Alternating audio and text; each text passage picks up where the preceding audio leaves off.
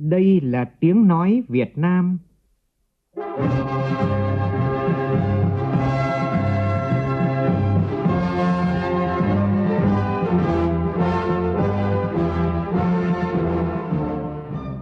là tiếng nói Việt Nam, phát thanh từ Hà Nội, thủ đô nước Cộng hòa xã hội chủ nghĩa Việt Nam.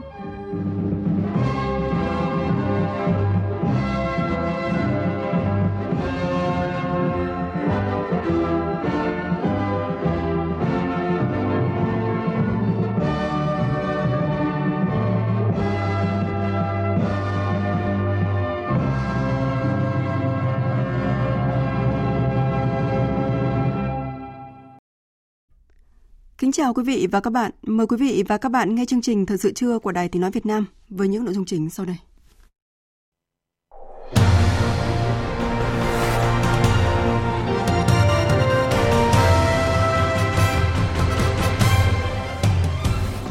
Thủ tướng Phạm Minh Chính đề xuất 3 định hướng hợp tác trong nhóm các nước đang phát triển G77 để ứng phó với biến đổi khí hậu.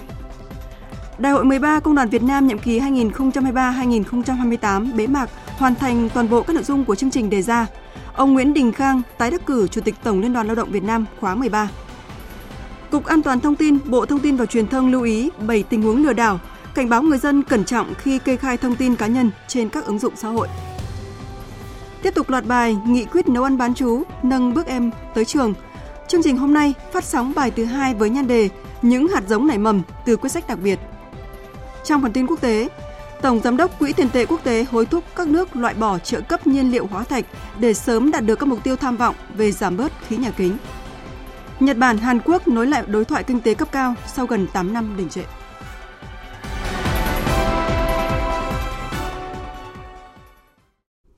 Bây giờ là nội dung chi tiết. Thưa quý vị và các bạn, chiều qua theo giờ địa phương diễn ra hội nghị thượng đỉnh nhóm G77 về biến đổi khí hậu nhân dịp hội nghị COP28 tại Dubai, các tiểu vương quốc Ả Rập Thống Nhất. Hội nghị do Chủ tịch Cuba Miguel Díaz-Canel, Chủ tịch nhóm G77 năm 2023 chủ trì và có sự tham dự của Tổng thư ký Liên Hợp Quốc Antonio Guterres cùng lãnh đạo cấp cao và đại diện từ 134 nước thành viên nhóm G77 và đông đảo các tổ chức quốc tế. Phóng viên Vũ Khuyên đưa tin. Tại phiên thảo luận chính của hội nghị, Thủ tướng Chính phủ Phạm Minh Chính đã có bài phát biểu quan trọng nhằm truyền tải chủ trương cam kết về ứng phó với biến đổi khí hậu của Việt Nam, cũng như đưa ra một số định hướng hợp tác cho nhóm G77 trong thời gian tới. Thủ tướng đề xuất ba định hướng hợp tác trong nhóm G77. Một là thúc đẩy cách tiếp cận toàn cầu, toàn dân và đề cao chủ nghĩa đa phương với phương châm trách nhiệm chung nhưng khác biệt, bảo đảm công bằng hợp lý, tính tới nhu cầu phát triển kinh tế xã hội của các nước đang phát triển. Hai là đưa khoa học công nghệ, đổi mới sáng tạo trở thành lĩnh vực hợp tác chủ chốt trong G77, trên cơ sở thiết lập cơ chế hợp tác bao trùm, tận dụng tốt thế mạnh của cả các nước phát triển về vốn công nghệ và nhóm nước đang phát triển về thị trường tài nguyên. Ba là thúc đẩy tài chính ưu đãi cho khí hậu theo hướng dễ tiếp cận hơn, không làm gia tăng gánh nặng nợ và không đánh đổi nguồn lực thực hiện các mục tiêu phát triển khác. Thủ tướng Chính phủ đã chia sẻ quyết tâm chuyển đổi xanh của Việt Nam qua cam kết mạnh mẽ tại COP26 tham gia GETP, triển khai các quy hoạch, đề án chiến lược về tăng trưởng xanh, phát triển bền vững, chuyển đổi năng lượng, bày tỏ sẵn sàng phối hợp và chia sẻ kinh nghiệm với các nước G77. Hội nghị thượng đỉnh của nhóm G77 về biến đổi khí hậu thu hút sự tham dự của đông đảo lãnh đạo các nước và các tổ chức quốc tế đã cho thấy quan tâm ngày càng lớn của các nước đối với các cơ chế của hợp tác Nam Nam. Trong bối cảnh các thách thức toàn cầu ngày càng lớn và các nước đang phát triển là đối tượng dễ bị tổn thương nhất, việc các thành viên nhóm cùng tập hợp và chia sẻ quan điểm, tiếng nói chung về biến đổi khí hậu có ý nghĩa đặc biệt quan trọng, góp phần thúc đẩy đoàn kết, hợp tác quốc tế vì các mục tiêu khí hậu toàn cầu.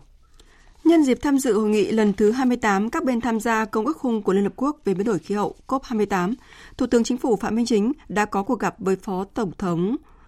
các tiểu vương quốc Ả Rập Thống Nhất Sheikh Mansour bin Zayed Al Nahyan. Thủ tướng Phạm Minh Chính Nhằm tạo đột phá cho quan hệ hợp tác nhiều mặt giữa Việt Nam và UAE, Thủ tướng Chính phủ Phạm Minh Chính đề nghị hai bên tiếp tục thúc đẩy các hoạt động trao đổi đoàn, đặc biệt là đoàn cấp cao. Nhân dịp này, Thủ tướng Chính phủ truyền lời mời của Tổng Bí thư Nguyễn Phú Trọng, Chủ tịch nước Võ Văn Thưởng và bày tỏ mong muốn sẽ sớm đón Tổng thống, Phó Tổng thống UAE thăm Việt Nam trong thời gian tới. Phó Tổng thống UAE khẳng định coi trọng tăng cường hợp tác với Việt Nam và xác định Việt Nam là thị trường đầu tư rất tiềm năng, đặc biệt trong các lĩnh vực năng lượng tái tạo, chuyển đổi số, cơ sở hạ tầng, logistics, cảng biển, trung tâm dữ liệu. Trên cơ sở đó, hai bên nhất trí thúc đẩy đàm phán, sớm ký kết hiệp định đối tác kinh tế toàn diện, qua đó mở rộng tăng cường giao lưu, hợp tác kinh tế thương mại.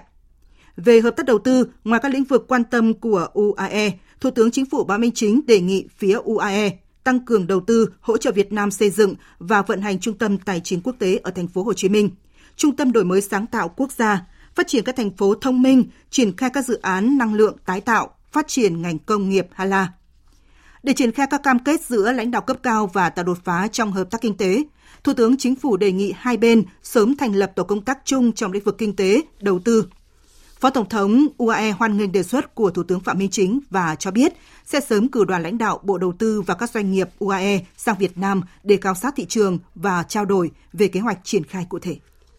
Cũng nhân dịp tham dự hội nghị thượng đỉnh hành động khí hậu thế giới trong khuôn khổ hội nghị lần thứ 28, các bên tham gia Công ước khung về biến đổi khí hậu của Liên Hợp Quốc COP28 tại thành phố Dubai, các tiểu vương quốc Ả Rập Thống Nhất. Chiều qua, Thủ tướng Phạm Minh Chính đã tiếp Chủ tịch điều hành Diễn đàn Kinh tế Thế giới Broker Bender và tiếp Tổng Giám đốc Tập đoàn Toàn cầu của Ngân hàng HSBC Vương quốc Anh. Tại buổi tiếp, Chủ tịch điều hành Borger Brander cho biết, WBF đang phối hợp với Ủy ban nhân dân thành phố Hồ Chí Minh chuẩn bị triển khai xây dựng trung tâm cách mạng công nghiệp lần thứ tư tại đây. Trung tâm này sẽ là một phần trong mạng lưới toàn cầu của WBF.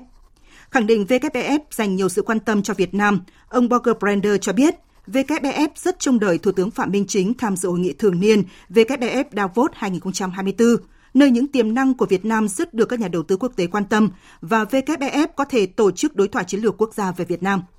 Thủ tướng Phạm Minh Chính vui mừng vì quan hệ Việt Nam và WEF ngày càng phát triển tốt đẹp, đánh giá cao sự đồng hành, hỗ trợ của WEF với Việt Nam. Thủ tướng cho biết, sau WEF Thiên Tân tháng 6 năm 2023,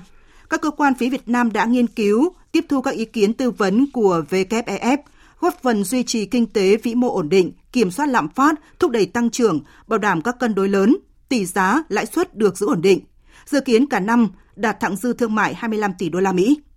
Thủ tướng đề nghị WEF tiếp tục đồng hành hỗ trợ Việt Nam trên chặng đường phát triển sắp tới. Đánh giá cao chủ đề mà WEF đã lựa chọn cho hội nghị WEF Davos 2024 sắp tới – Thủ tướng cho biết phía Việt Nam sẽ xem xét và sớm có trả lời về lời mời tham dự. Tại buổi tiếp, ông Noel Paul Kring, Tổng Giám đốc toàn cầu tập đoàn HSBC, Thủ tướng Phạm Minh Chính đánh giá cao việc HSBC thúc đẩy đầu tư vào Việt Nam, tham gia vào các chương trình của chính phủ để thúc đẩy phát triển kinh tế, nhất là những hành động hiện thực hóa cam kết của HSBC đối với tăng trưởng xanh, tăng trưởng bền vững của Việt Nam – Thủ tướng đề nghị HSBC tiếp tục thu xếp giải ngân vốn, tài trợ phát triển bền vững, chuyển đổi xanh tại Việt Nam với lãi suất ưu đãi nhất có thể, nhất là trong phát triển kinh tế nông nghiệp. Chương trình 1 triệu hecta lúa chất lượng cao, phát thải thấp, chuyển đổi số, xây dựng hạ tầng chiến lược, thúc đẩy dòng vốn FDI vào Việt Nam, tư vấn góp ý chia sẻ kinh nghiệm. Tổng giám đốc HSBC đánh giá kế hoạch huy động nguồn lực thực hiện tuyên bố chính trị về đối tác chuyển đổi năng lượng công bằng mà Thủ tướng vừa công bố tại COP28 cho thấy tầm nhìn dài hạn và rất phù hợp với định hướng chiến lược của HSBC. HSBC sẽ hỗ trợ tích cực kế hoạch này thông qua việc cho vay vốn với các dự án năng lượng tái tạo cũng như là thông qua dòng vốn FDI mà các nhà đầu tư hiện đang rất quan tâm tới Việt Nam.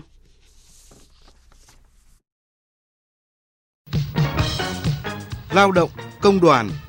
Lao động công đoàn Sáng nay, Đại hội 13 Công đoàn Việt Nam đã diễn ra phiên bế mạc sau 3 ngày diễn ra, hoàn thành toàn bộ nội dung chương trình đề ra. Tới dự phiên bế mạc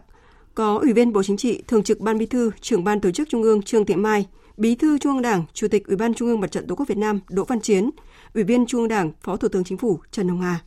Tin của phóng viên Bích Ngọc. Thông qua 10 diễn đàn chuyên đề và 10 trung tâm thảo luận, đại hội xác định mục tiêu tổng quát của phong trào công nhân viên chức lao động và hoạt động công đoàn nhiệm kỳ 2023-2028 là đổi mới tổ chức và hoạt động công đoàn, xây dựng công đoàn Việt Nam vững mạnh toàn diện, tập trung thực hiện tốt chức năm nhiệm vụ đáp ứng yêu cầu của tình hình mới. Trọng tâm là đại diện chăm lo, bảo vệ quyền lợi hợp pháp chính đáng của đoàn viên người lao động, tích cực chủ động tham gia quản lý nhà nước, quản lý kinh tế xã hội – hoàn thiện mô hình tổ chức thu hút tập hợp đông đảo người lao động gia nhập công đoàn, xây dựng đội ngũ cán bộ công đoàn có trí tuệ, bản lĩnh, tâm huyết, trách nhiệm, uy tín và phương pháp công tác tốt. Đổi mới tăng cường công tác tuyên truyền, vận động, nâng cao bản lĩnh chính trị, trình độ học vấn, kỹ năng nghề nghiệp, tác phong công nghiệp, kỷ luật lao động, ý thức pháp luật của đoàn viên, người lao động. Xây dựng giai cấp công nhân hiện đại, lớn mạnh, góp phần hiện thực hóa khát vọng, phát triển đất nước phồn vinh hạnh phúc. Đến cuối nhiệm kỳ, hướng đến kỷ niệm 100 năm ngày thành lập, Công đoàn Việt Nam vững mạnh toàn diện là chỗ dựa tin cậy của người lao động, là cơ sở chính trị xã hội vững chắc của Đảng, Nhà nước ta. Ông Nguyễn Đình Khang, Chủ tịch Tổng Liên đoàn Lao động Việt Nam, khẳng định. Đại hội biểu thị quyết tâm của tổ chức công đoàn thực hiện thành công mục tiêu đổi mới tổ chức và hoạt động công đoàn, xây dựng công đoàn Việt Nam vững mạnh toàn diện, tập trung thực hiện tốt chức năng, nhiệm vụ đáp ứng được yêu cầu của tình hình mới. Trọng tâm là đại diện chăm lo bảo vệ quyền lợi ích hợp pháp chính đáng của đoàn viên người lao động, tích cực chủ động tham gia quản lý nhà nước, quản lý kinh tế xã hội, hoàn thiện mô hình tổ chức, thu hút tập hợp đông đảo người lao động gia nhập công đoàn, xây dựng đội ngũ cán bộ công đoàn có trí tuệ, bản lĩnh, tâm huyết, trách nhiệm, uy tín và phương pháp công tác tốt, đổi mới tăng cường công tác tuyên truyền, vận động, nâng cao bản lĩnh chính trị, trình độ học vấn, kỹ năng nghề nghiệp, tác phong công nghiệp, kỷ luật lao động, ý thức pháp luật của đoàn viên người lao động, xây dựng giai cấp công nhân hiện đại lớn mạnh, góp phần hiện thực hóa khát vọng phát triển đất nước phồn vinh, hạnh phúc. Tối nay, Tối nay tại Cung văn hóa Việt Xô, Liên đoàn Lao động thành phố Hà Nội sẽ tổ chức meeting chào mừng thành công Đại hội Công đoàn Việt Nam khóa 13. Trước đó, trong các phiên thảo luận chiều qua, các đại biểu đã đề xuất nhiệm kỳ mới, công đoàn các cấp cần có nhiều hơn các hoạt động hướng về cơ sở, có thêm chính sách về y tế, tiền lương, làm tốt hơn nữa nhiệm vụ đại diện bảo vệ đoàn viên, người lao động. Các đại biểu kiến nghị nhiều nội dung đến Quốc hội Chính phủ về chế độ tiền lương, thời giờ làm việc để công nhân lao động có nhiều cơ hội hơn góp phần ổn định cuộc sống, những biện pháp mạnh nhằm xử lý các doanh nghiệp có hành vi trốn đóng, chậm đóng, nợ đóng bảo hiểm xã hội. Để đảm bảo lợi ích cao nhất cho người lao động, các cấp công đoàn cơ sở cần chủ động hơn nữa, phối hợp với người sử dụng lao động, thực hiện tốt quy chế dân chủ cơ sở, tích cực nghiên cứu, đề xuất tổ chức các hội nghị người lao động, hội nghị đối thoại, thương lượng tập thể. Qua đó kịp thời tháo gỡ những khó khăn vướng mắc, hạn chế tranh chấp lao động đình công, trong bối cảnh thị trường lao động có nhiều sự chuyển dịch, doanh nghiệp tìm đến công nghệ tự động hóa thay vì việc sử dụng sức người, dẫn đến người lao động thiếu việc làm. Bà Trương Thị Minh Dung, Chủ tịch Liên đoàn Lao động quận 1 thành phố Hồ Chí Minh và ông Đinh Sĩ Phúc, Chủ tịch Công đoàn cơ sở công ty Tech Quang Vina, thành phố Biên Hòa, tỉnh Đồng Nai cho rằng Tổ chức công đoàn trong tình hình nay à, xác định đang hướng về à, công nhân là cái lực lượng quan tâm đầu tiên. Phải làm sao bảo vệ được à, quyền lợi công nhân. Và điều thứ hai là phải chăm lo cho công nhân. À, nếu như vậy thì đối với hệ thống công đoàn thì phải đổi mới nhiều hơn các hoạt động gắn với sát công nhân để tìm hiểu thực chất ờ, công nhân đang cần gì và chúng ta sẽ hỗ trợ những gì để đáp ứng trong tình hình hiện nay. Tổng Liên đoàn Lao động Việt Nam đã chọn phương thức chúng ta cần phải đổi mới. Đổi mới ở đây là chúng ta đổi mới cả phương thức hoạt động, đổi mới cả phương pháp tiếp cận, đổi mới cả cách thức chăm lo cho đời sống cán bộ công nhân viên mà chúng ta có đổi mới thì mới đáp ứng được nhu cầu ngày càng cao của người lao động chúng ta cuộc sống thì ngày càng đi lên vì vậy chúng ta cần phải đổi mới để đáp ứng được tất cả những cái mong mỏi của đoàn viên lao động trong cả nước những đổi mới chúng ta luôn luôn gắn chặt với dân chủ và đó chính là cái nền tảng của phương pháp hoạt động công đoàn chúng ta Đại hội 13 Công đoàn Việt Nam đã nghiêm túc nhìn nhận phân tích sâu 10 nguyên nhân của các hạn chế khuyết điểm, đồng thời rút ra 5 bài học kinh nghiệm để tiếp tục phát huy những điểm mạnh, khắc phục các hạn chế trong giai đoạn tới. Chủ tịch Tổng Liên đoàn Lao động Việt Nam Nguyễn Đình Khang nhấn mạnh vai trò đổi mới toàn diện triệt đề trong tổ chức và hoạt động công đoàn. Công đoàn Việt Nam sẽ phải tiếp tục đổi mới mạnh mẽ về tổ chức và hoạt động, à, lấy nhu cầu lợi ích của đoàn viên, người lao động làm mục tiêu căn cứ để xây dựng chương trình kế hoạch công tác tập trung thực hiện tốt cái vai trò đại diện chăm lo, bảo vệ quyền, lợi ích hợp pháp chính đáng của đoàn viên, người lao động, đẩy mạnh, thu hút, tập hợp đoàn kết, xây dựng giai cấp công nhân Việt Nam hiện đại, lớn mạnh, phát huy được lòng tự hào, tự tôn dân tộc, trí tuệ, sức mạnh sáng tạo của cán bộ, đoàn viên, người lao động à, quyết tâm xây dựng tổ chức công đoàn Việt Nam vững mạnh toàn diện à, là chỗ dựa tin cậy của người lao động là cơ sở chính trị xã hội vững chắc của Đảng, nhà nước góp phần cùng toàn Đảng, toàn quân, toàn dân hiện thực hóa à, khát vọng phát triển đất nước phồn vinh, hạnh phúc. Tổng Liên đoàn Lao động Việt Nam phối hợp thực hiện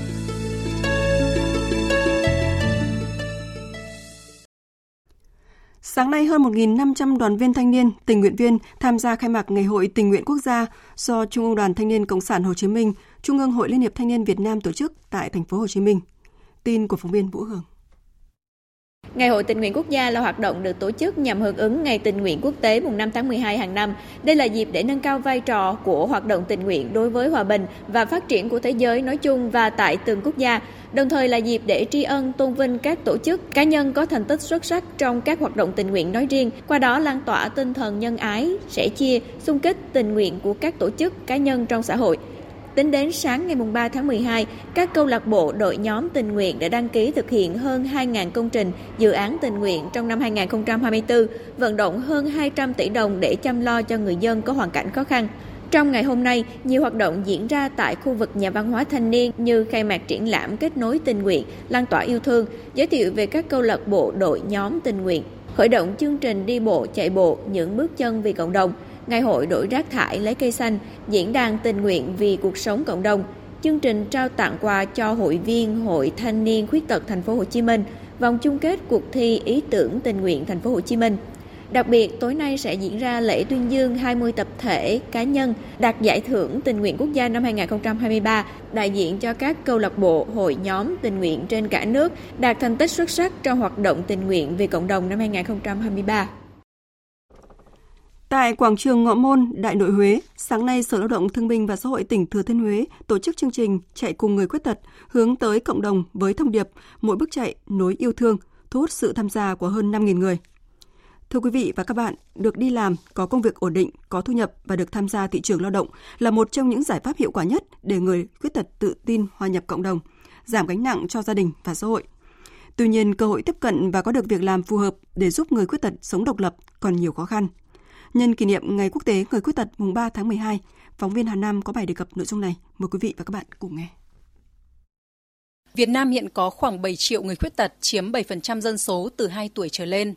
Chỉ có 31,7% người khuyết tật từ 15 tuổi trở lên có việc làm, so với 83,8% người không khuyết tật. Cơ hội việc làm cho người khuyết tật đã khó hơn so với người bình thường. Tôi khuyết tật vận động đi lại là khó khăn này. Tôi cũng đã tham gia nhiều các đơn vị, các cái công ty ấy, nhưng mà tiếp cận cho người khuyết tật vận động như tôi rất là khó khăn về việc làm. Mình cũng đi xin việc làm mấy lần không thành công á. Thì hiện tại mình đang ở nhà phú tốt gia đình thôi. Là hy vọng mình tìm một công việc là phù hợp với sức khỏe của mình.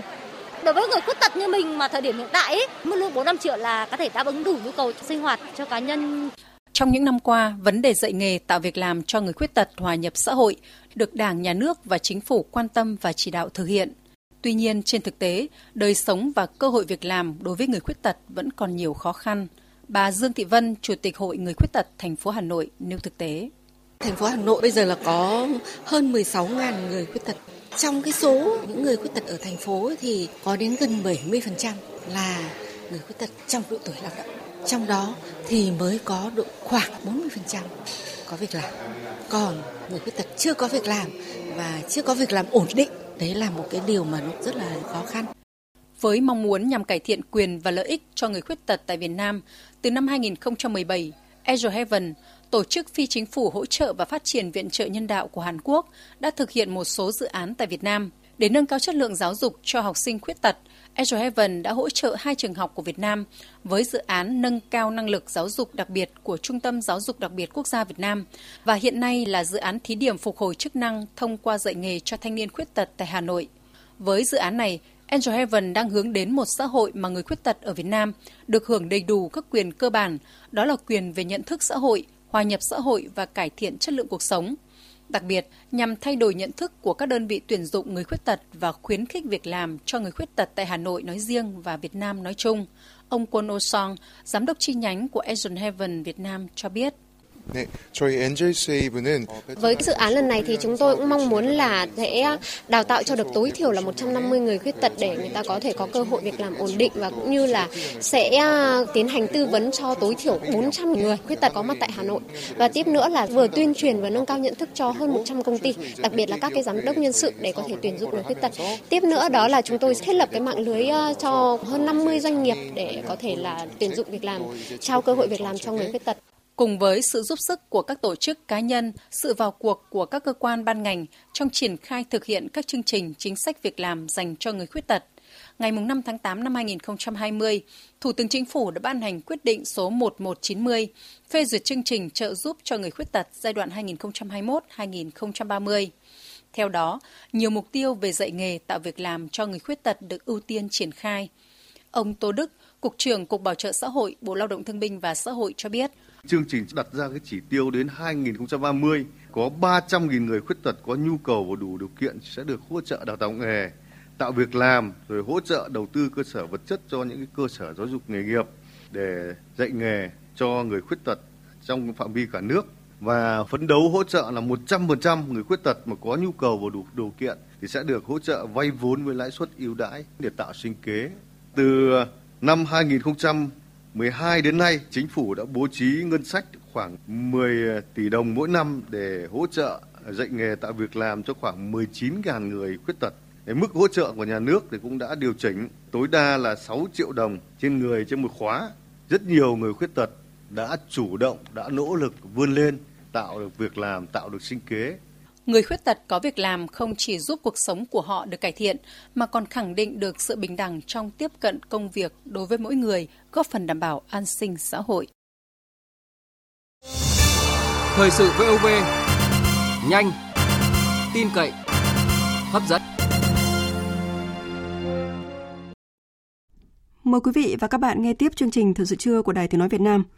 Hiện kinh tế trong nước và thế giới chưa hết khó khăn, tuy nhiên nhờ có sự chuẩn bị tốt, nâng cao chất lượng sản phẩm và chủ động tìm thị trường, nên nhiều doanh nghiệp xuất khẩu nông sản ở thành phố Hồ Chí Minh có nhiều đơn hàng xuất khẩu. Từ đầu năm đến nay, nhiều doanh nghiệp xuất khẩu nông sản tăng trưởng hai con số. Bài viết của phóng viên Lệ Hằng đề cập nội dung này.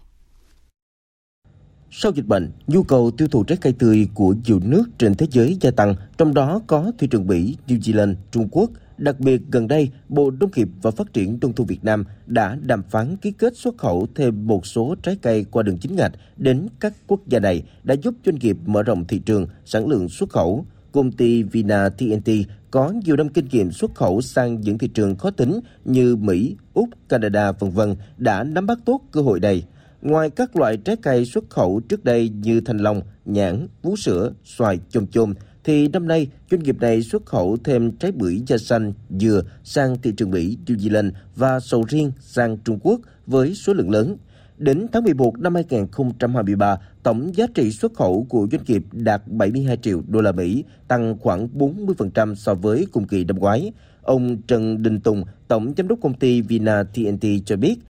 cái việc ờ, tiêu thụ cuối năm này tăng cao, có những cái sự chuẩn bị về cái vùng trồng cũng như là về chất lượng sản phẩm, làm sao bảo đảm được cái yêu cầu ờ, khắc khe của các ờ, thị trường khó tính trên tất cả các lô hàng xuất khẩu, bảo đảm được cái uy tín của doanh nghiệp. Cái chất lượng sản phẩm phải đảm bảo để người tiêu dùng, người ta sử dụng sản phẩm mình giữ được cái độ ngon, ngọt hay là cái chất dinh dưỡng của trái cây tươi theo Hiệp hội Rau quả Việt Nam, năm nay không chỉ các doanh nghiệp ở thành phố Hồ Chí Minh tăng trưởng tốt mà tình hình xuất khẩu nông sản của cả nước tăng trưởng rất tích cực. Từ đầu năm đến nay, tổng giá trị xuất khẩu các sản phẩm rau củ trái cây của Việt Nam đạt 5,2 tỷ đô la Mỹ, tăng khoảng 60% so với cùng kỳ năm trước. Ông Đặng Phúc Nguyên, Tổng thư ký Hiệp hội Rau quả Việt Nam cho rằng, thị trường xuất khẩu trái cây của Việt Nam còn rất tiềm năng, nhất là với các quốc gia lân cận. Nhà nước cần tập trung đầu tư cơ sở hạ tầng ở vùng sản xuất để góp phần giảm giá thành sản phẩm, rút ngắn thời gian vận chuyển nông sản, nâng cao sức cạnh tranh. Là nhà nước hỗ trợ người à, người nông dân cũng như doanh nghiệp tăng cường đầu tư cơ sở hạ tầng cho những cái vùng sản xuất nông nghiệp, ví dụ như làm xây dựng đường xá, rồi à, sửa sang cầu cống để làm sao mà phục vụ cái việc vận chuyển hàng nông sản nó đi ra các cái nơi mà tiêu thụ hoặc là đóng gói được thuận tiện dễ dàng và tiết kiệm chi phí đó là những cái mà thiết thực nhất trong bối cảnh kinh tế còn khó khăn, kết quả xuất khẩu nông sản của doanh nghiệp thành phố Hồ Chí Minh cũng như cả nước tăng trưởng tích cực là tín hiệu vui. Tuy nhiên, để tiếp tục đẩy mạnh xuất khẩu ngành này trong thời gian tới thì sự nỗ lực của nông dân, doanh nghiệp là chưa đủ. Nông dân doanh nghiệp mong muốn có sự hỗ trợ của cơ quan chức năng trong xúc tiến thương mại và nhất là đẩy mạnh xây dựng cơ sở hạ tầng giao thông ở nông thôn. Hội trợ châu Á đang diễn ra tại thành phố Lyon, phía đông nước Pháp. Sự kiện đã quy tụ sự tham gia của nhiều quốc gia châu Á như Nhật Bản, Hàn Quốc, Thái Lan và Việt Nam tham dự với tư cách là khách mời danh dự. Phóng viên Anh Tuấn thường trú tại Pháp đưa tin. Phát biểu tại sự kiện, Đại sứ Việt Nam tại Pháp Đinh Tuấn Thắng nhấn mạnh, Việc Việt Nam tham gia với tư cách là khách mời danh dự tại hội trợ lần này là minh chứng cho việc chính quyền Pháp ghi nhận những đóng góp của cộng đồng người Việt cho thành phố Lyon trong thời gian qua. Thật sự lần này thì Hội người Việt Nam uh, tại Lyon và vùng Gonan đã có một cái sự uh, chuẩn bị rất là hiệu quả uh, cho lần tham gia của Việt Nam lần này với tư cách là khách mời danh dự. Các gian hàng về văn hóa, về du lịch, uh, về ẩm thực đã có những cái vị trí nổi bật uh, tại hội trợ và thu hút được hàng nghìn ngàn người uh, đến dự và uh, tham quan cũng như thưởng thức. Về phần mình, ông Tăng Thanh Sơn, Giám đốc Trung tâm Văn hóa Việt Nam tại Pháp cho biết đây là cơ hội tuyệt vời để giới thiệu và quảng bá hình ảnh Việt Nam đến với bạn bè quốc tế, nhất là trong bối cảnh đây là năm kỷ niệm 50 năm thiết lập quan hệ ngoại giao và 10 năm thiết lập quan hệ đối tác chiến lược Việt Nam-Pháp. À, so với mọi năm thì à, triển lãm của Việt Nam thì nó bó gọn trong một cái không gian rất là nhỏ và cái màu sắc của cũng không được nhiều nhưng thật sự ra năm nay là rất là vui vì diện tích mở rộng là sự trân trọng của ban tổ chức vì họ biết rằng là chúng ta rất là phong phú và rất là nhiều nhiều uh, cái màu sắc của Việt Nam từ văn hóa rồi từ ẩm thực rồi từ võ thuật rồi từ uh, ờ, du lịch và nhất là những cái truyền bá về quảng bá về nhạc cụ của chúng ta rất là phong phú. Đến với sự kiện, du khách quốc tế có cơ hội trải nghiệm các loại nhạc cụ truyền thống Việt Nam thông qua các buổi hòa nhạc, múa, hát dân gian, nhảy hiện đại. Khách tham quan cũng được thưởng thức chương trình biểu diễn áo dài, võ thuật cổ truyền Việt Nam, tham gia các trò chơi dân gian. Du khách Pháp chia sẻ.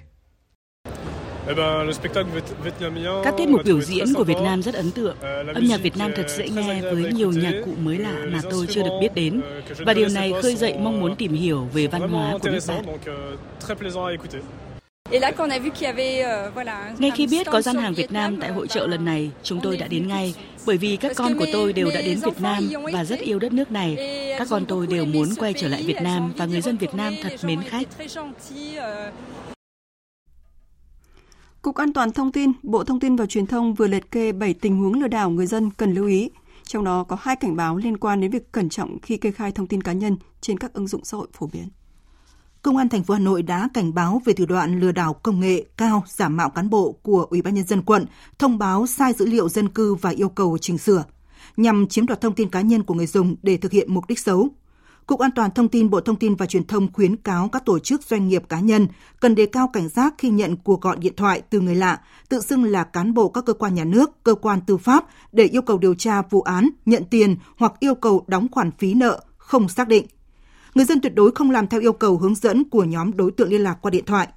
Cùng với đó là hiện tượng lợi dụng việc người dân chưa nắm bắt đầy đủ thông tin liên quan đến việc cài đặt ứng dụng định danh điện tử VNeID các đối tượng lừa đảo đã liên tục gọi điện, sau đó gửi dẫn đường link qua trang mạng xã hội, yêu cầu người dân truy cập và cài đặt ứng dụng giả mạo có giao diện giống với ứng dụng thật. Sau khi cài đặt và kê khai trên đường link giả mạo, đối tượng xấu sẽ có đầy đủ thông tin của người dân và tiến hành các hành vi lừa đảo tiếp theo. Cục An toàn Thông tin khuyến cáo người dân chỉ nên cài đặt ứng dụng VNeID từ nguồn chính thống, tuyệt đối không cung cấp thông tin cá nhân hay truy cập vào đường dẫn link lạ trên bất kỳ một phương tiện truyền thông nào. Sở Giao thông Vận tải Hà Nội vừa đề xuất tổ chức hai tuyến đường dành cho xe đạp dọc sông Tô Lịch và quanh công viên Hòa Bình, đường Hoàng Minh Thảo. Tuyến đường dọc sông Tô Lịch đoạn từ ngã tư sở quận Đống Đa đi qua quận Cầu Giấy dài 2,3 km, rộng 4 m, dự kiến được cải tạo thành làn đường dành cho xe đạp đi hai chiều rộng 3 m, 1 mét còn lại dành cho người đi bộ. Tuyến đường này có khả năng kết nối với ga láng của đường sắt trên cao Cát Linh Hà Đông và ga số 8 của Metro nhồn ga Hà Nội – Ngoài ra, tuyến đường sẽ tạo kết nối với các tuyến xe buýt trên đường láng thông qua 6 trạm chờ.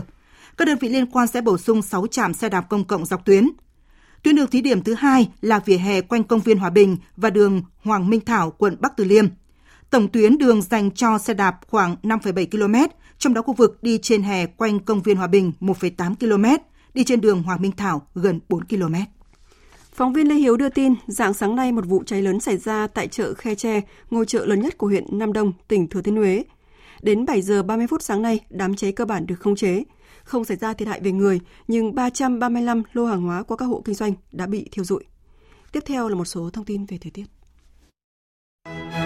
Thưa quý vị, thưa các bạn, miền Bắc trời vẫn rét và có mưa vài nơi. Trung tâm Dự báo Khí tượng Thủy văn cho biết là không khí lạnh có xu hướng suy yếu khi mà mức nhiệt ở miền Bắc tăng nhẹ lên 1-2 độ. Khu vực Bắc Trung Bộ trời rét có mưa vài nơi, vùng núi Bắc Bộ có nơi rét đậm. Từ ngày mùng 4 tháng 12 thì đêm và sáng trời rét. Thời tiết thủ đô Hà Nội hôm nay nhiều mây âm u, mức nhiệt cũng nhích nhẹ 21-22 độ. Và cũng hôm nay ở khu vực từ Thanh Hóa đến Quảng Bình có mưa vài nơi. Ở Quảng Trị rồi khu vực từ Bình Định đến Khánh Hòa có mưa vừa, mưa to, có nơi mưa rất to và rông. Khu vực Thừa Thiên Huế đến Quảng Ngãi cũng có mưa với lượng từ 80 đến trên 150 mm. Từ đêm nay thì mưa lớn ở các khu vực này sẽ giảm. Khu vực phía đông của Tây Nguyên rồi Nam Bộ cũng có mưa rào và rông rải rác, cục bộ có mưa to trong suốt ngày hôm nay.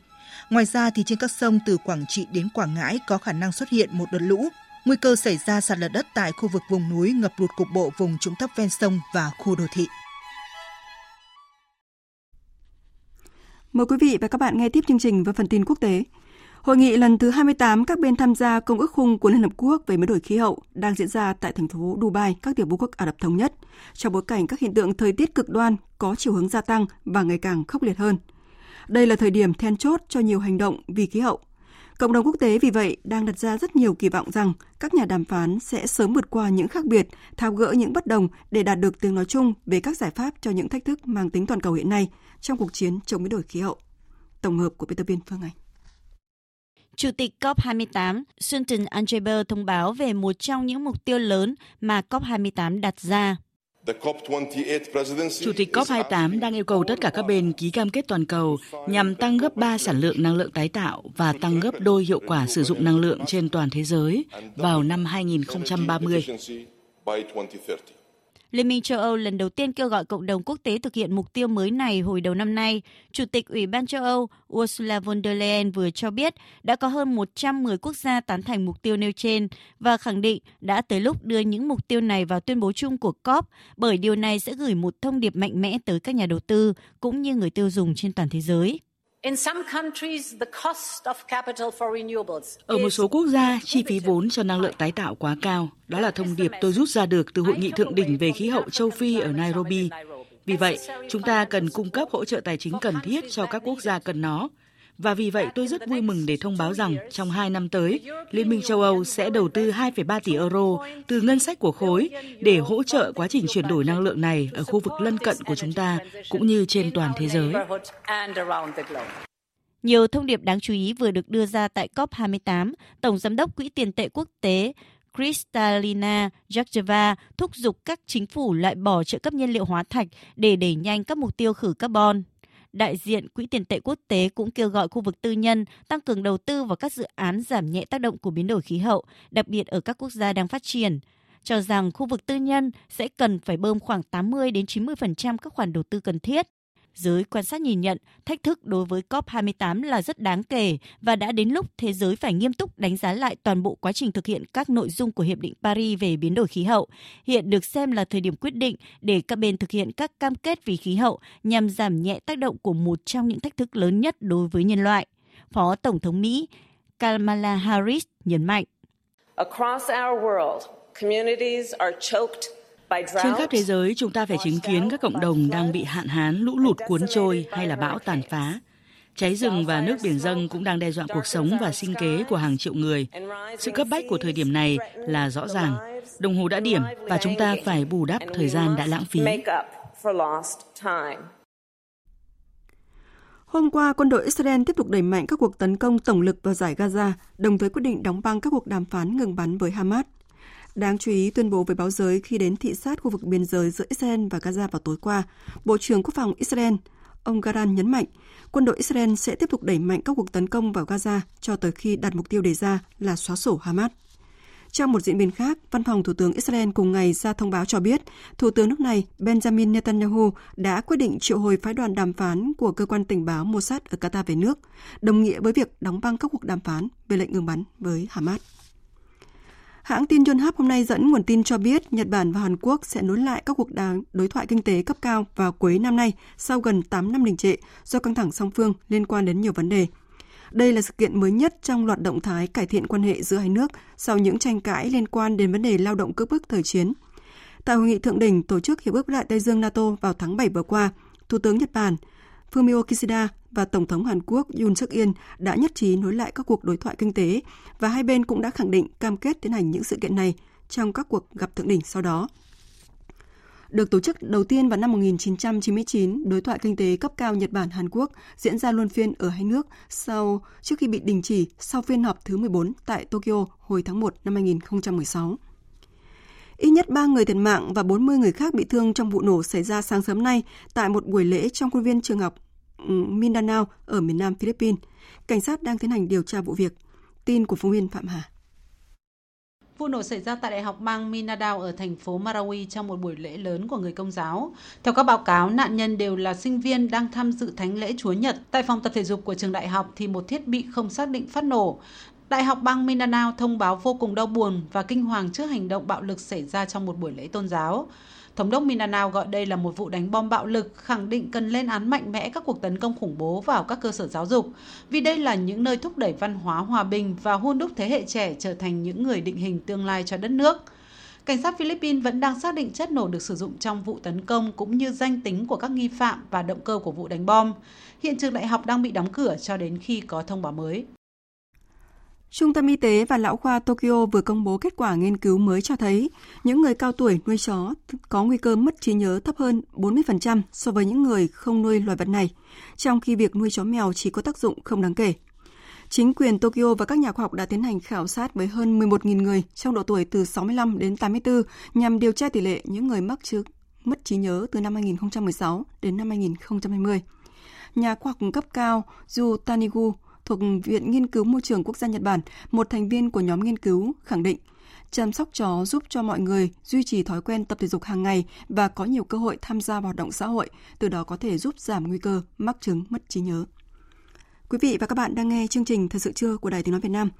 Chương trình sẽ tiếp nối với phần điểm các sự kiện quốc tế nổi bật qua những con số ấn tượng, những phát ngôn đáng chú ý. Những phát ngôn ấn tượng những con số đáng chú ý.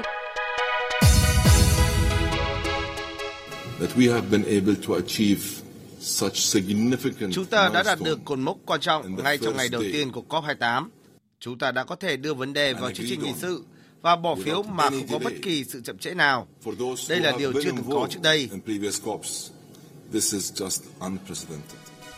Đây là phát biểu của ông Sultan Al-Jaber, Chủ tịch Hội nghị các bên tham gia Công ước khung của Liên Hợp Quốc về biến đổi khí hậu lần thứ 28, gọi tắt là COP28, khi các quốc gia chính thức thông qua thỏa thuận về quỹ bồi thường cho các quốc gia dễ bị tổn thương do biến đổi khí hậu ngay trong ngày khai mạc. Bước đột phá sau gần 30 năm đàm phán này mở ra kỳ vọng cho nhiều thỏa thuận quan trọng khác trong 12 ngày làm việc của COP28, một trong những hội nghị quốc tế lớn và quan trọng nhất trong năm 2023 khi các nhà lãnh đạo thế giới đánh giá lại những mục tiêu đã đề ra trong Hiệp định Paris năm 2015.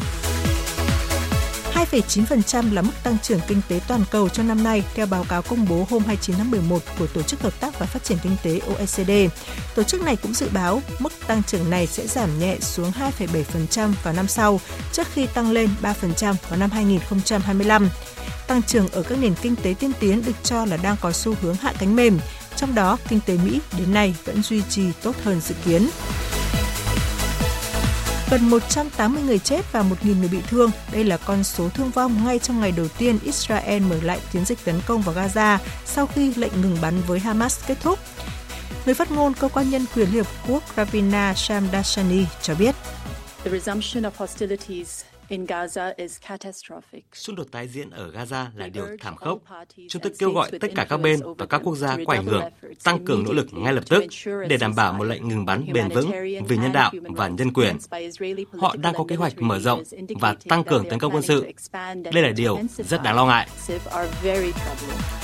Theo Qatar và Ai Cập, hai nước trung gian hòa giải chính trong cuộc xung đột, các cuộc đàm phán vẫn đang tiếp tục nhằm đạt được một thỏa thuận khôi phục lệnh ngừng bắn. 270 tỷ euro là tổng chi tiêu quốc phòng năm 2023 của các nước Liên minh châu Âu, đánh dấu mức tăng chi tiêu quốc phòng năm thứ 9 liên tiếp của khối. Trong đó, thành viên có ngân sách quốc phòng tăng mạnh nhất là Thụy Điển với hơn 30%, và đây được coi là bước đi chuẩn bị cho việc trở thành thành viên của NATO.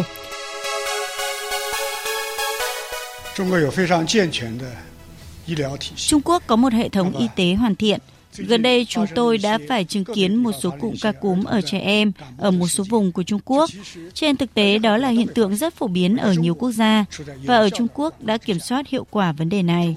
Sự tương tác của Trung Quốc với cộng đồng quốc tế sẽ không bị ảnh hưởng bởi bất kỳ yếu tố nào. Đây là khẳng định của Ngoại trưởng Trung Quốc về việc nước này đã kiểm soát hiệu quả các ca bệnh đường hô hấp. Trước đó, sự gia tăng nhanh chóng các ca bệnh ở Trung Quốc đã gây chú ý toàn cầu và Tổ chức Y tế Thế giới WHO đã phải yêu cầu Trung Quốc cung cấp thêm thông tin. Tuy nhiên, giới chức WHO tuần này đã xác nhận tỷ lệ các ca bệnh tăng đột biến ở Trung Quốc không cao như trước thời điểm bùng phát đại dịch COVID-19, đồng thời không tìm thấy bất kỳ mầm bệnh mới hay bất thường nào trong các trường hợp mắc dịch bệnh gần đây. Authentic nghĩa là xác thực vừa được lựa chọn là từ khóa của năm 2023. Theo nhà xuất bản từ điển lâu đời nhất của Mỹ Merriam-Webster, trong một năm mà trí tuệ nhân tạo mở ra một khía cảnh mới cho thời đại kỹ thuật số, nơi truyền thông xã hội trở thành mảnh đất màu mỡ cho thông tin sai lệch. Xác thực trở thành yêu cầu thiết yếu khi theo dõi các nội dung trực tuyến.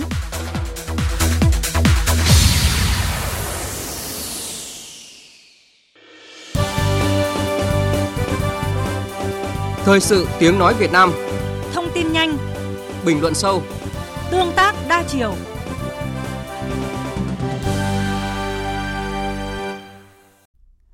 Thưa quý vị và các bạn, trong suốt thập kỷ qua, những bữa cơm đầy đủ dinh dưỡng đã níu chân biết bao thế hệ học trò vùng khó tỉnh Sơn La, nâng bước dẫn lối các em trên hành trình đi tìm con chữ và tri thức để có cuộc sống tốt đẹp hơn.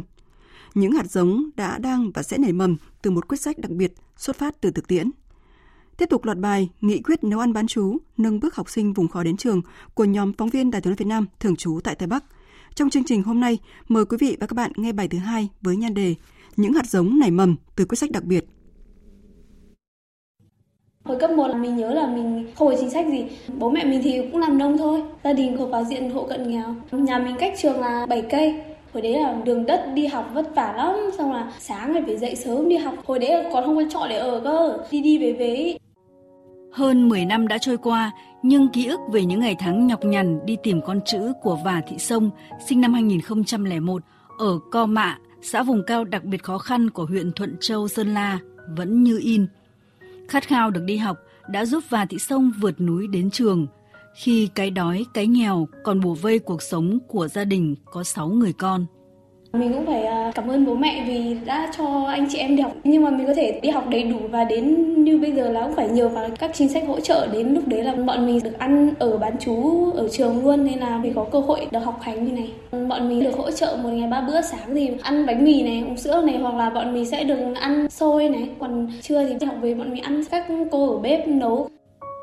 Chính sách đặc biệt giúp con đường đến trường của Và Thị Sông được nối dài là các nghị quyết của Hội đồng Nhân dân tỉnh Sơn La về tổ chức nấu ăn bán chú cho học sinh. Trân quý biết ơn từng bữa ăn nóng hổi, đầy đủ dinh dưỡng, giúp cái bụng đủ no, đủ ấm trong suốt những năm tháng học cấp 2, cấp 3, không phụ sự tận tâm của thầy cô giáo. Và Thị Sông đã quyết tâm xuống núi, trau dồi kiến thức tại giảng đường Đại học Tây Bắc và có được công việc đúng chuyên ngành kế toán tại công ty trách nhiệm hữu hạn tư vấn giải pháp quản lý miền Bắc, thành phố Sơn La. Từng thế hệ học sinh vùng khó đang khôn lớn trưởng thành, có hoài bão, có ước mơ là trái ngọt đầy tự hào của tỉnh Sơn La sau 10 năm triển khai một quyết sách ý nghĩa, nấu ăn bán chú. Ông Trà A Của, Phó Chủ tịch Hội đồng Nhân dân tỉnh Sơn La, kể lại xuất phát từ yêu cầu của thực tiễn. Trước khoảng những cái năm 2010 trở về trước thì thấy rằng là cần phải có một chính sách hỗ trợ cho các cháu, nhất là đối với lại cái vùng đồng bào dân tộc thiểu số. Trong đó có các cái hộ nghèo thì gần như là người ta rất ít cho con cháu đi học vì là cái điều kiện học tập, gia đình và nhiều con rất khó khăn. Thứ hai đấy là đi mà lại không có cái để ăn tại trường mà lại đi về, mà nhất là những cái nơi mà giữa nhà ở với lại trường học nó có khoảng cách nhất định là gần như là các cháu bỏ học rất nhiều. Để xuất phát từ cái thực tiễn đó rồi, các đồng chí lãnh đạo tỉnh thì thăm kiểm tra về thì chỉ đạo hội đồng dân tỉnh là ban hành chính sách hỗ trợ. Thế và hội đồng dân tỉnh có ra soát lại các cái quy định của quốc hội, của chính phủ. Thế và trên cơ sở đó thì ban hành những nghị quyết Nghị quyết hỗ trợ đầu tiên được Hội đồng Nhân dân tỉnh Sơn La ban hành vào năm 2013, quy định chính sách hỗ trợ tổ chức nấu ăn cho trường phổ thông có học sinh bán trú trên địa bàn. Định mức hỗ trợ được quy định tùy theo số lượng học sinh từng trường. Như trường có dưới 30 học sinh bán trú thì được hỗ trợ 2 triệu 300 nghìn đồng một tháng. Trường có từ 30 đến dưới 60 học sinh bán trú thì được hỗ trợ 4 triệu 600 nghìn đồng một tháng. Trường có từ 60 đến dưới 100 học sinh bán trú thì được hỗ trợ mức 6 triệu 900 nghìn đồng một tháng. Ông Bùi Việt Cường, trưởng phòng giáo dục và đào tạo huyện Mường La, Sơn La khẳng định, cùng với chính sách của Trung ương, nghị quyết của Hội đồng Nhân dân tỉnh đã thực sự lan tỏa và đi vào cuộc sống, được sự ủng hộ cao của nhân dân và hệ thống các trường học ở địa phương. Giai đoạn năm học 2013-14, lúc đó các bậc học trực thuộc huyện Mường La có khoảng trên 20.000 học sinh. Thì đến năm học 2023-24 này, toàn huyện có trên 27.000 học sinh. Như vậy là cái tỷ lệ học sinh ra lớp so với giai đoạn trước khi nghị quyết ban hành cũng rất là cao. Cái quan trọng thứ hai nữa đó là cái duy trì sĩ số hàng ngày. Các cháu khi có ở trường bán chú thì không phải về hàng ngày Vậy là việc tập trung vào học tập hai buổi trên này tốt hơn. Từ đó thì các em nắm được cái kiến thức nó sâu hơn. Cái hiệu quả đó chính là thể chất, thể lực của các cháu thì cũng tăng lên rất đáng kể. Thì cái chất lượng giáo dục cũng nâng lên. Theo ông Đinh Công Sĩ, Phó chủ nhiệm Ủy ban Văn hóa Giáo dục của Quốc hội, qua theo dõi và thực hiện nhiệm vụ của đại biểu Quốc hội, trong bối cảnh Sơn La còn nhiều khó khăn, nhưng tỉnh đã dành sự quan tâm đặc biệt cho lĩnh vực giáo dục và đào tạo. Đặc biệt là đã có những chính sách khuyến khích hỗ trợ học sinh bán chú phát huy hiệu quả thông qua các chính sách này cũng xây dựng được cái nền tảng cái nguồn nhân lực trong tương lai không chỉ cho địa phương Sơn La cho các tỉnh Tây Bắc mà còn cho cả đất nước đặc biệt là việc ban hành cái chính sách hỗ trợ à, giúp các em được đến trường à, tiếp tục khẳng định cái chính sách nhất quán của Đảng và nhà nước ta về phát triển nguồn nhân lực là người đồng bào dân tộc thiểu số trong tổng thể chính sách dân tộc, đồng thời cũng tăng cường cái niềm tin của nhân dân với Đảng và với nhà nước. Xuất phát từ cơ sở, phù hợp với thực tiễn, đúng, trúng, hợp lòng dân. Sau 10 năm triển khai, các nghị quyết của Hội đồng Nhân dân tỉnh Sơn La về tổ chức nấu ăn bán chú đã thực sự đi vào cuộc sống, tạo bước ngoặt lớn trong sự nghiệp phát triển giáo dục và đào tạo của tỉnh miền núi còn nhiều khó khăn này. Song để tạo nên hiệu quả chính sách, khâu quan trọng không kém là đảm bảo quá trình tổ chức triển khai thực hiện đúng chế độ, đúng đối tượng, đúng định mức hỗ trợ, tránh việc trục lợi chính sách. Cả hệ thống chính trị ở Sơn La đã vào cuộc trong đó, Thường trực Hội đồng Nhân dân tỉnh, các đại biểu Hội đồng Nhân dân thường xuyên chỉ đạo, hướng dẫn, đôn đốc, kiểm tra, giám sát việc thực hiện chính sách, lắng nghe ý kiến, kiến nghị của cử tri để khắc phục những tồn tại, hạn chế, có sự điều chỉnh phù hợp.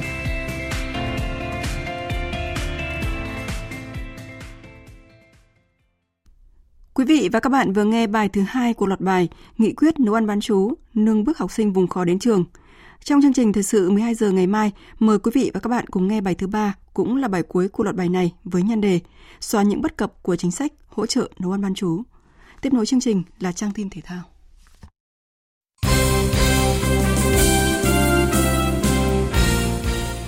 Quý vị và các bạn thân mến, chiều hôm qua, mùng 2 tháng 12, trận đấu khai màn vòng 4 V-League 2023-2024 đã diễn ra đầy hấp dẫn và kịch tính giữa đội chủ nhà Sông Lam Nghệ An và Tân Bình Quảng Nam.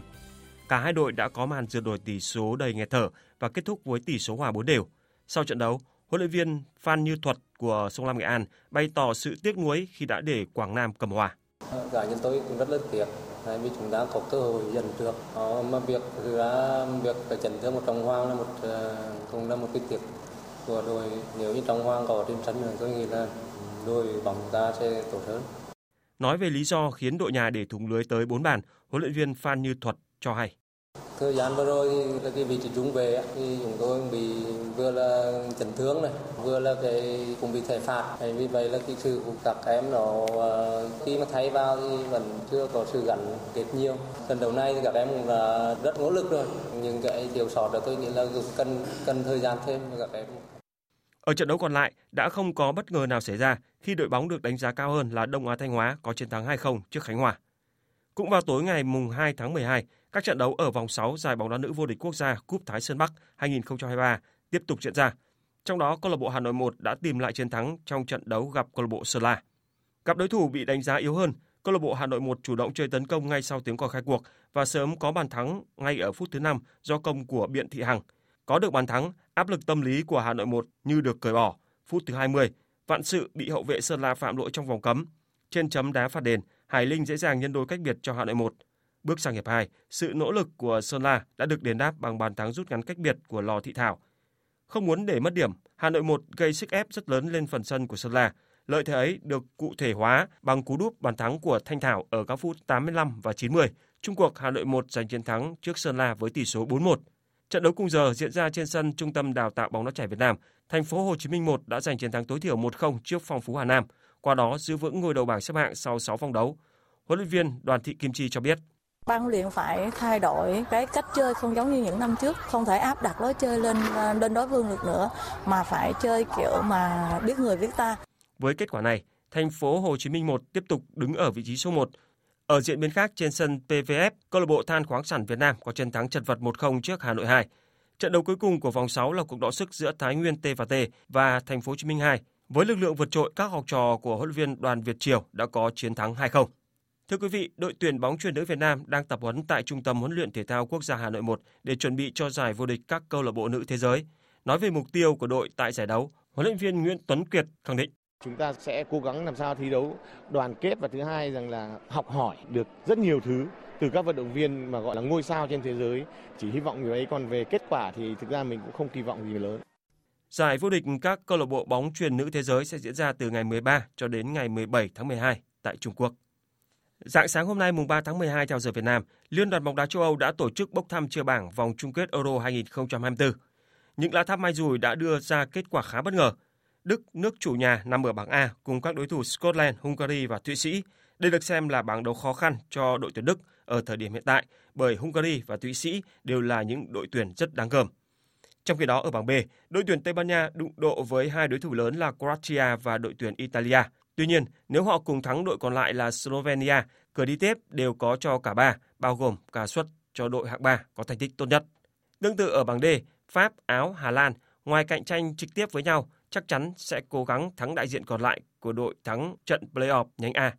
Hai bảng còn lại là bảng E và F thì khá dễ thở cho hai ông lớn là Bỉ và Bồ Đào Nha. Nhiều khả năng họ sẽ dễ dàng đi tiếp với ngôi đầu bảng. Giải vô địch bóng đá châu Âu 2024, Euro 2024 là mùa giải lần thứ 17 được tổ chức. Giải sẽ được diễn ra tại Đức từ ngày 14 tháng 6 cho đến ngày 14 tháng 7 năm 2024. Cũng vào dạng sáng nay mùng 3 tháng 12, câu lạc bộ Real Madrid đã đánh bại câu lạc bộ Granada với tỷ số 2-0, qua đó trở lại ngôi đầu bảng của La Liga. Real Madrid tiếp đón Granada với mục tiêu bắt buộc phải thắng để giành lấy ngôi đầu bảng xếp hạng La Liga, vừa bị câu lạc bộ Girona chiếm lấy khi có chiến thắng trong trận đá sớm. Real Madrid kiểm soát bóng vượt trội và có bàn thắng mở tỷ số ở phút thứ 26 do công của Brahim Diaz. Bước sang hiệp 2, thế trận vẫn nghiêng hoàn toàn về phía Real. Rodrigo tiếp tục thể hiện phong độ thăng hoa khi ghi bàn ấn định tỷ số 2-0 cho Real Madrid ở phút thứ 57. Có được 3 điểm, đoàn quân của huấn luyện viên Carlos Ancelotti đã trở lại ngôi đầu bảng La Liga sau vòng 15 khi có cùng 38 điểm như câu lạc bộ Girona nhưng hơn về hiệu số. Dự báo thời tiết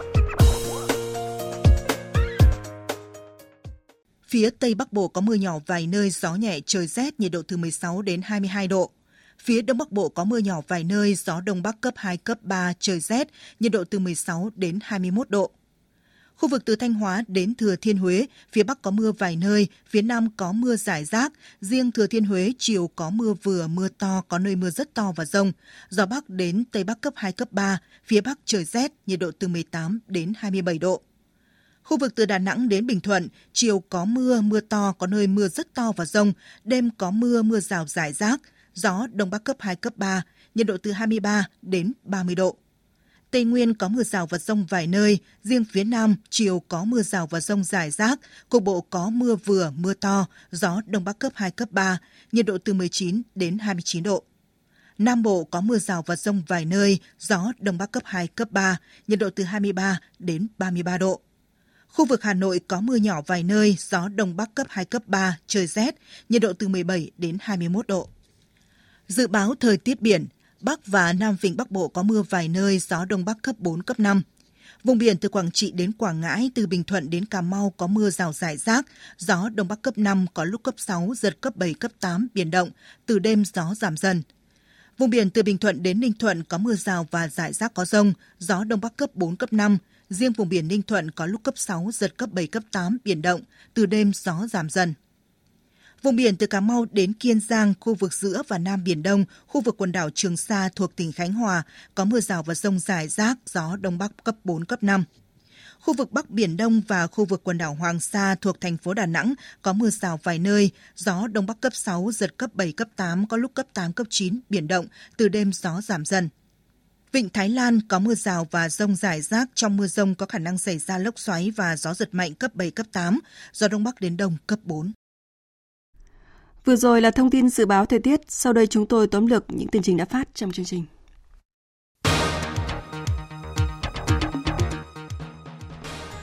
Dự và có bài phát biểu quan trọng tại hội nghị nhóm các nước đang phát triển G77 nhân dịp hội nghị lần thứ 28 các bên tham gia Công ước khung của Liên Hợp Quốc về biến đổi khí hậu COP28 tại thành phố Dubai, các tiểu vương quốc Ả Rập Thống Nhất. Thủ tướng Phạm Minh Chính đề xuất ba định hướng hợp tác, trong đó thúc đẩy tài chính ưu đãi cho khí hậu theo hướng dễ tiếp cận hơn, không làm gia tăng gánh nặng nợ và không đánh đổi nguồn lực thực hiện các mục tiêu phát triển khác.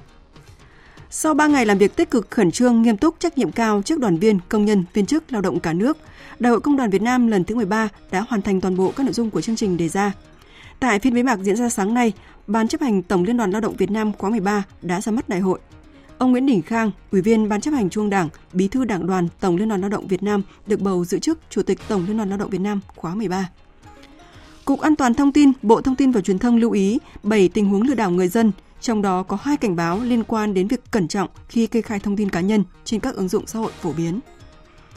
Cộng đồng quốc tế đang đặt ra rất nhiều kỳ vọng rằng các nhà đàm phán sẽ sớm vượt qua những khác biệt, tháo gỡ những bất đồng để đạt được tiếng nói chung về các giải pháp cho những thách thức mang tính toàn cầu về biến đổi khí hậu. Trong nỗ lực mới nhất, Tổng Giám đốc Quỹ tiền tệ quốc tế IMF hối thúc các nước loại bỏ trợ cấp nhiên liệu hóa thạch để sớm đạt được các mục tiêu tham vọng về giảm bớt khí nhà kính.